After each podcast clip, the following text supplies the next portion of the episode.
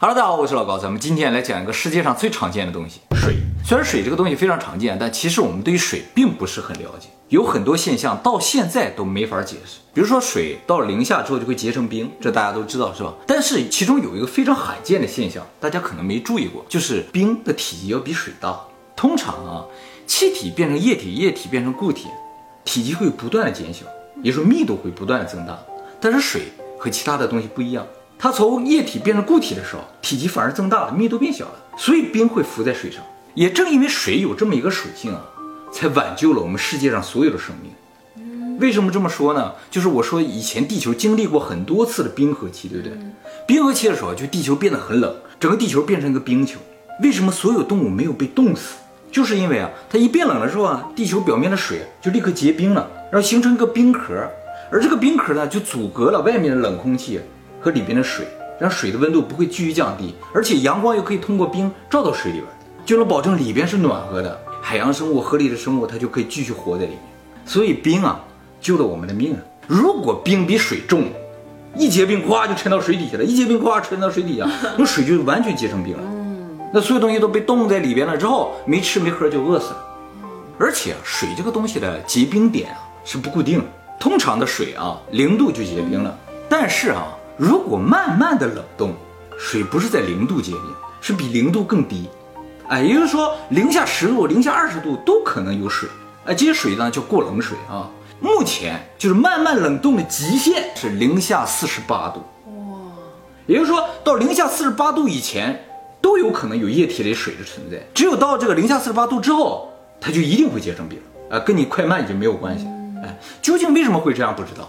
而且呢，在零下结出的这些冰啊，和一般的冰是不一样的。这些冰看上去是冰，但其实里边的分子结构是混乱的。通常固体的这个分子结构啊是非常有序的，所以从定义上来说，它们不属于固体，属于液体。但是表面上看上去又是固体，所以它们究竟是固体还是液体，到现在在科学界都没有定论。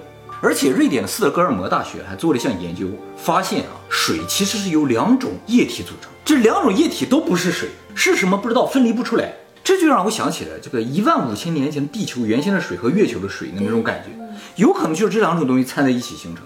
还有呢，就是二零一七年的时候，英国的牛津大学做了一项研究，发现啊，水在四十度到六十度之间会发生质的变化，也就是说，四十度以下的水和六十度以上的水不是一种东西。而且呢，还有一个非常神奇的现象，大家一定听说过，就是说这个世界上没有两片完全相同的雪花。这个事情是怎么知道的呢？就是这个世界上最早研究雪花的人，这个人啊，是一个你喜欢的人，就是除了法拉利的另一个人，宾利啊，威尔逊·宾利啊。他出生在一八六五年，他十五岁的时候呢，家里给他买了个显微镜，他第一次在显微镜里看到雪花的时候，就被他深深吸引。从此之后，直到他死去五十一年，他总共给雪花拍了五千三百多张照片，没有发现相同的雪。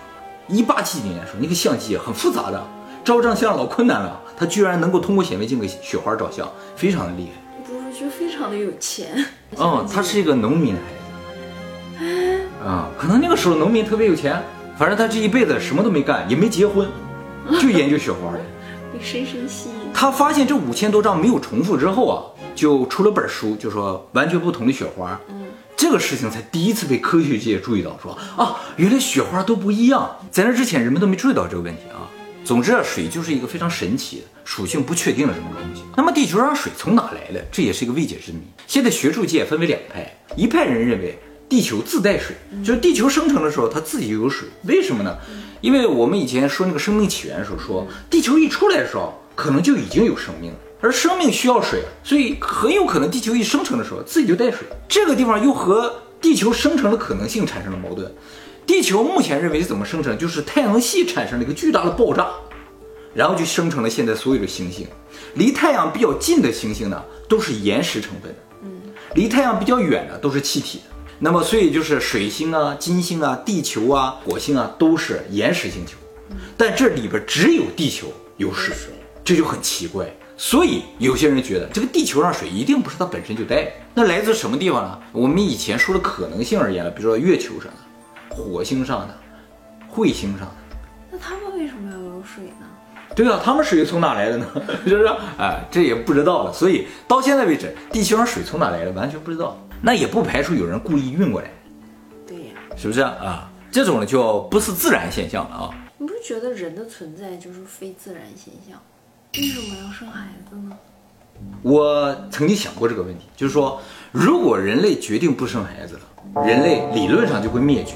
那如果未来人存在，时间机器存在，他们一定会来阻止这件事情，对不对？因为他不阻止这件事情，就没有他们的存在。我们想要证明有没有未来人，有没有时间机器的唯一方法，就是制造一个可能毁灭人类的这么一个场景，他们才会出现。所以你现在不要孩子，就是为了这个，尽自己的绵薄之力。对自己一份力量。如果人类真的灭绝了，就说明真的没有时间机器。嗯那为什么没有人去拯救恐龙呀？也就是说，恐龙它没有未来是我们的未来人回来把恐龙灭了。啊，这可能性也是有的。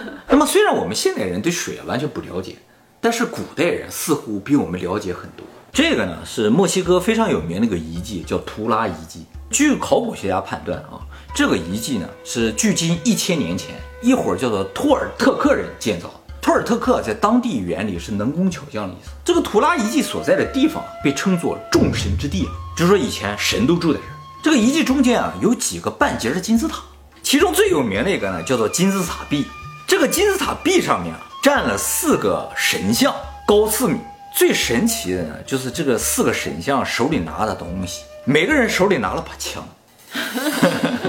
还是这种的枪？啊，对对对，当地人说这是四个亚特兰蒂斯战士，他们手里拿着这个东西真的是枪，而且能发出激光。那么作为战士呢，他们手里拿的应该是武器，但是这种武器在当时的这个时代背景下应该是不存在。而且啊，我发现了，如果你真的把这个东西看成枪，他们身上这个打扮啊就显得很合理，耳朵上还戴着蓝牙的耳机，然后胸前呢还有一个防弹的牌子，等等吧啊。那么，为了了解他们手里拿着这个东西，我们就要需要了解一下这个金字塔是来干什么的。这个金字塔在当地人的传说中啊，叫做晨星神殿。那么这个晨星呢，就是南美阿兹特克神话中的一个神。这个神呢，叫做科查尔科亚特尔，又叫做羽蛇神，羽蛇，就是身上长羽毛，下面是蛇身的这么一个神。这不是龙吗？对呀，就跟咱这龙长一样啊，非亚特兰蒂斯和阿努纳奇都是龙？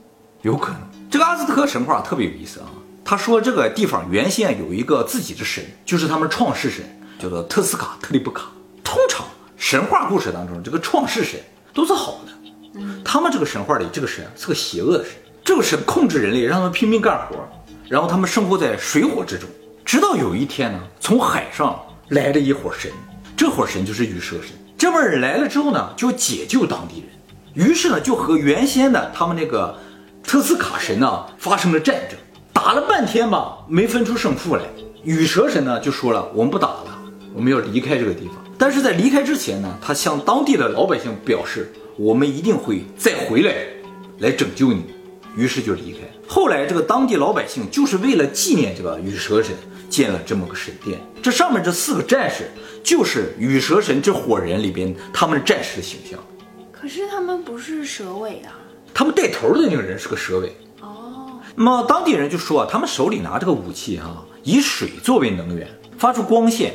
这个光线可以打仗啊，还可以切割石头，还能融化石头。这个事情不是当地人瞎说的，在这个遗迹旁边发现了一个浮雕，这个浮雕上画了一小人儿，这小人儿就是那个神像上那个人。他手里拿着这个东西，对着墙壁在这切。其实说到这儿啊，大家回想一下，金字塔那二百三十万块石头，大家有没有想过它是怎么切割出来的？我们一直在讨论它是怎么垒起来的。当你想到这个东西要怎么切，似乎这个工作量更大，每一块都两三吨重啊。如果当时埃及三万人的话，每个人至少切个七十块，对不对？两三吨重，一个人切七十块。大家现在看到金字塔那个石头啊，好像看上去不是很平整，原先一定是很平整的，现在只是风化造成它现在这个样子。不平整，它垒不了那么高啊。还有普马盆骨。对，那个石头怎么切出来的？似乎有了答案。而且大家注意，当地人特别强调，这个东西是以水为能源，能发出光线，不是高压水枪，而是水力激光枪。而且不仅能够切割石头，还能融化石头。能融化石头就意味着什么？能够冶金，就是能够从矿石中提取金属。你看图坦卡门那个墓里边，有多少黄金的饰品？他那一面罩多少黄金？很多考古学家就说，以当时的冶金能力，不可能冶出这么多黄金来。有可能他们就是用这把枪或者类似的东西提炼出这么多黄金。还有阿努纳奇当时来地球采金，他不可能把金矿石搬走，他一定把金矿石炼成金块之后把金块拿走，就一定会把冶金的技术交给地球人。这伙人我刚才说了，很有可能就是阿努纳奇。他这把枪用了冶金，这不就对上了吗？问题是什么？就是这把枪是以什么为能源？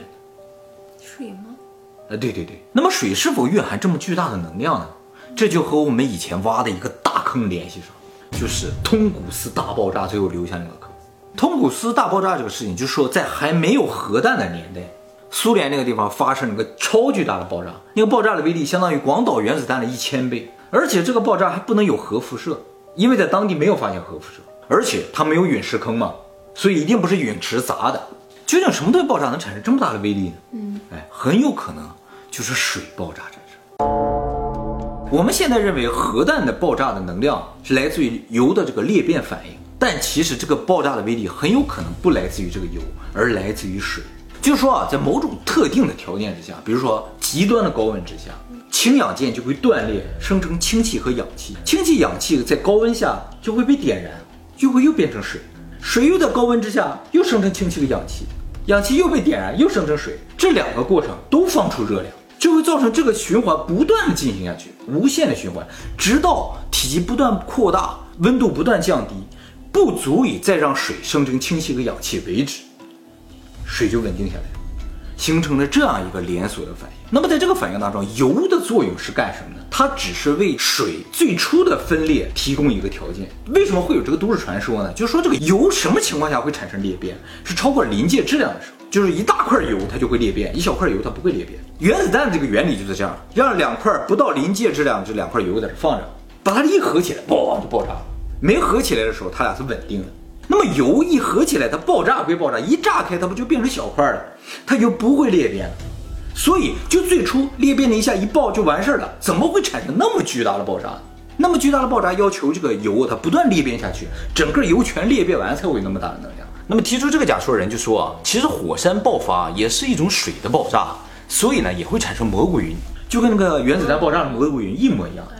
所以我们看到原子弹爆炸那个蘑菇云啊，其实那是水的连锁反应造成的。跟油没有什么直接的关系，也就是说，他们猜测核弹的这个巨大的威力，其实大部分能量是由水的这个连锁反应造成的，而并不是由油的它这个裂变造成。所以说，水的爆炸有可能是通古斯大爆炸的真正原因。一个含有大量水的陨石进入地球大气层之后呢，摩擦产生高温，使里边的水呢终于达到了临界值，水开始变成氢氧了。然后又开始燃烧，又变成水，水又变成氢氧了，又开始燃烧，不断的这个反复这个过程，不断放出热量，最后让这个都嘣一产生一个巨大的爆炸，它的威力甚至可能超过核弹，就要看这个岩石它本身的构造，或者是里边含水的量。其实不仅仅是通古斯大爆炸，恐龙灭绝有可能也是这个原因造成。我们当时说恐龙灭绝有可能是小行星撞击地球造成的，但是这有一个非常难解释的事情，就是到现在为止在地球上都没找到那么大的陨石坑，陨石坑都比较小。那么一个小小的陨石坑，怎么可能造成整个地球上的恐龙的灭绝呢？也就是说，很有可能是一个并不大的陨石，只是符合了类似于通古斯大爆炸这样一个条件。这个陨石正好掉到海里了，海里不都是水吗？这些水由于高温或者某些特殊的条件，造成它们达到这个临界值，水开始变成氢氧，氢氧然后结合又生成水，这个连锁反应就在水中产生之后，整个地球一下子就进入了一个不可逆的循环。其实我觉得这个都市传说。本身并不是想强调说核裂变不存在，或者是核裂变并没有多大的威力。他要强调的是，其实背后很有可能水中蕴藏巨大的威力，通过某种条件就能激发出来。所以话再说回，这个图拉遗迹里边这个神像，可能就向我们展示了一种我们以前拥有的高超的用水的这种技术，但是这个技术失落。如果有一天我们重回找回这个技术的话，我们就不再会有能源问题。我们现在使用能源主要都是一些有重污染的、不可再生的能源。比如说石油啊、煤炭呐、核能，就算电能，电能也是由这些能源发出来的。如果水能能够完全被利用了，那就是真正的无限的绿色能源，而且也不仅仅是个绿色的问题，这个水能啊很有可能是最好的宇宙能源。我们现在进行宇宙开发的时候，你不能带一桶汽油去，宇宙空间没有氧气，汽油燃烧是需要氧气的，你还得带一箱氧气去。但是水不一样，它自带氧气，你就这一壶水，它就不断的在里边循环，不断产生能量，又没有辐射，所以到什么地方去都很方便，还能喝。大家看那个石雕上那个东西就这么大，对不对？说明这个东西最终研发出来有可能是非常便携的。那我们手机无线的电倒点水进去，用十年、二十年、一辈子都没有问题。所以这可能是人类能源的终极目标。就是地球自来就带的。哎，对，就是这个东西，就是看上去贼稳定的这么一个水，有可能就是解决人类所有能源问题的一个根本。所以以后啊，谁掌握了水呀、谁就可能统治世界。以后打仗也，不用什么枪炮、核弹，用水。水军，对，两伙水军，水军对战啊，水军很厉害的。是啊，现在就看出来是吧？